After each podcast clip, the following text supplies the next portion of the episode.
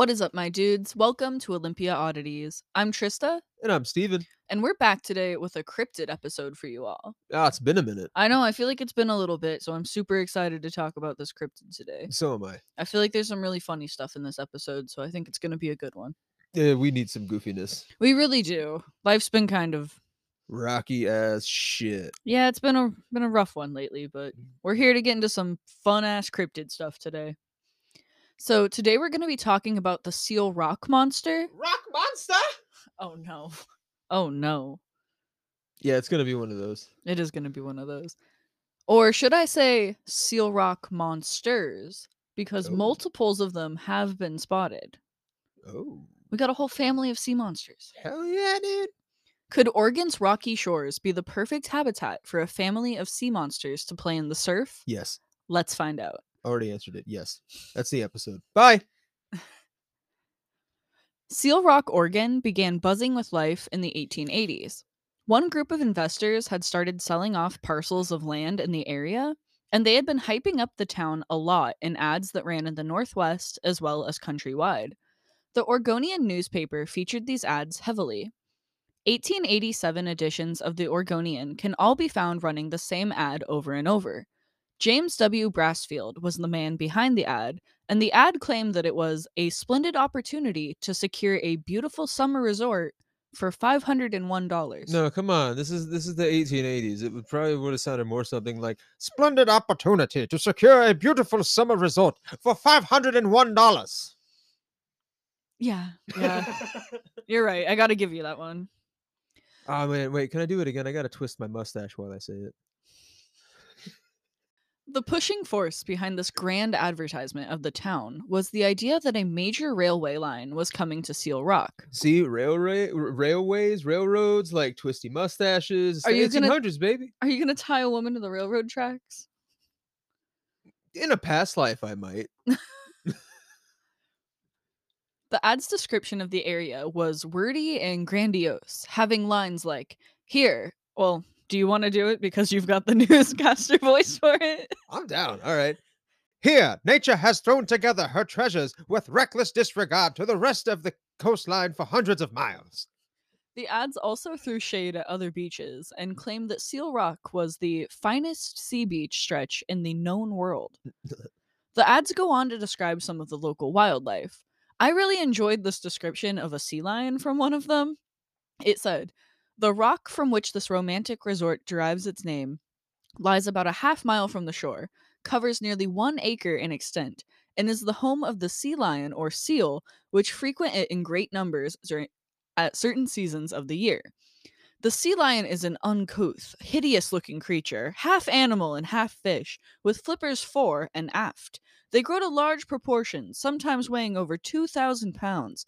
They crawl up on rocks by aids of their flippers, pushing themselves forward by a slow hitching motion, and when suddenly frightened on the rocks, they roll over and over, this being the way quickest into the water and escaping from their enemies.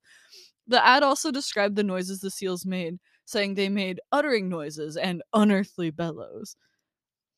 I don't know why, but just that description of sea lions, like there's some like mystical creature, but also at the same time like a hideous monster, just really got to me.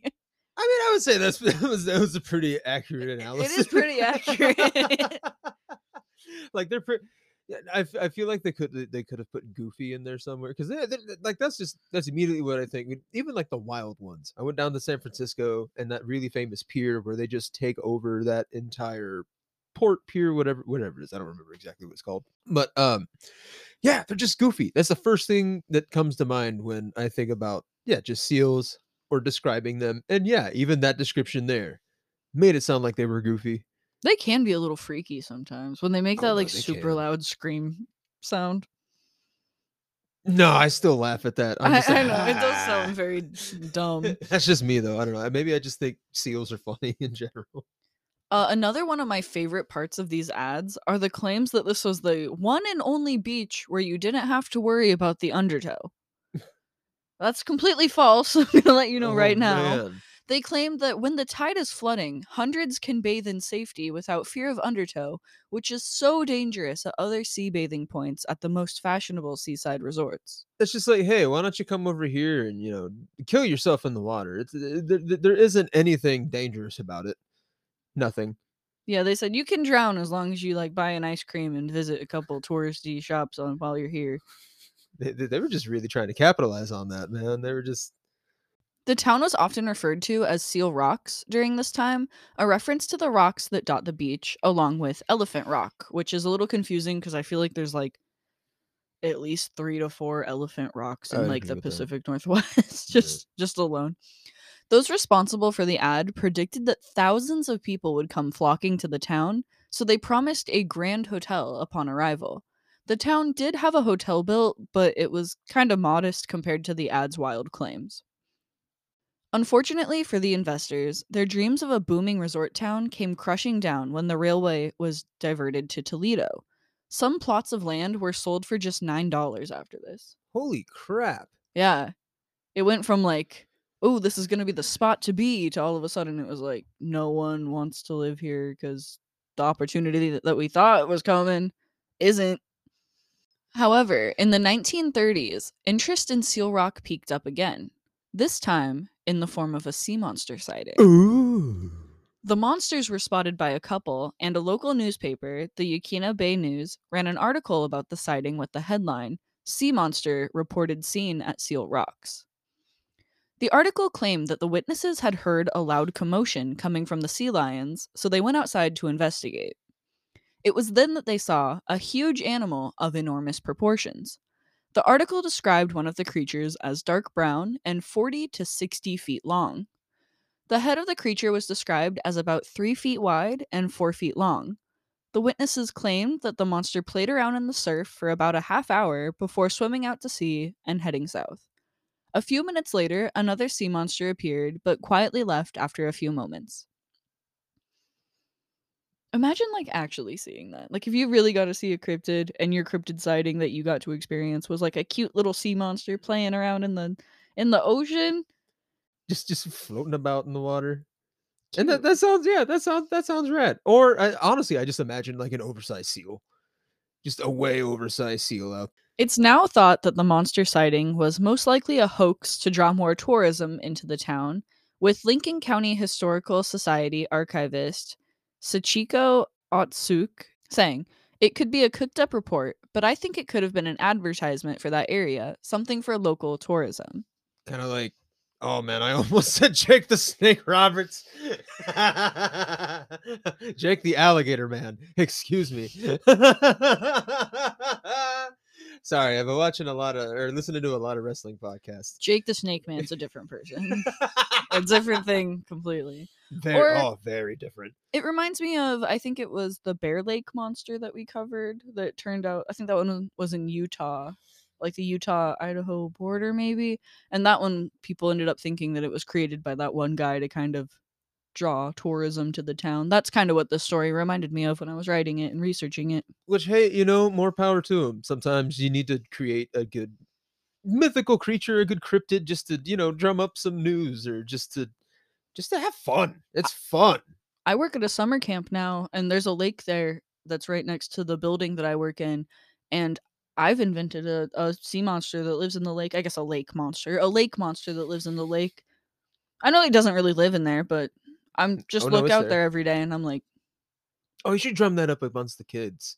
tell them there's a lake monster. No, because then they're not gonna get in there and then it's gonna be like a whole thing. No, tell them it's a friendly monster. no, like, it, no. no, no, I get like, I get like, just tell them like, it watches over you. It's all good. Like, just in case anything goes bad. Like, if somebody drowns, he's got you.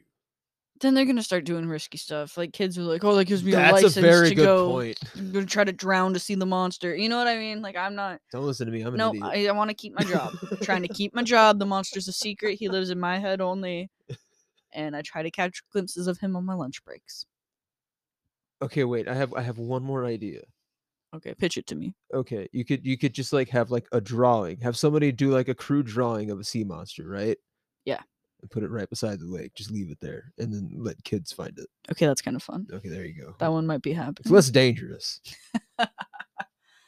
All right. Thank you for listening to another episode of Olympia Oddities. If you want to support the podcast, you can leave us a five star review, tell a friend about us, or donate to our Buy Me a Coffee, which will help us out with some expenses that we have for Pacific Northwest True Crime Fest. We really want to give you guys like the best experience possible. So we're kind of trying to raise some funds to just, you know, get some stuff for that to make it the best that we possibly can.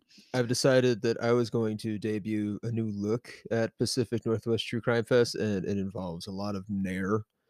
Um, so we're gonna have to, yeah, yeah, Yeah, we, we gonna need we need expenses are gonna be we're gonna have to, you Yeah. know, hit up a couple Costco's and buy a couple stores supplies of Nair, buy them out.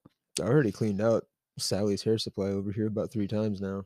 I know, we're just I don't know if we're gonna be able to do it. So please donate. Yeah, please donate. Uh, you can follow our Facebook or Instagram pages at Olympia Oddities Podcast on both, and we're always taking suggestions for episode topics. So if you want to submit one, you can DM us on Instagram or Facebook or email us at olympiaoddities at gmail.com. I'm Trista, and you can find my personal Instagram at Saloon Ghost if you want to give me a follow on there. I'm Steven. I'm still the Electric Outlaw. Uh, you can find me on Instagram at the Steven Ramirez. I think it pops up under the Electric Outlaw as well. I should just change my handle to the Electric Outlaw. I just like that one too much. I'm either gonna do that or something really ridiculous. But until then, love you.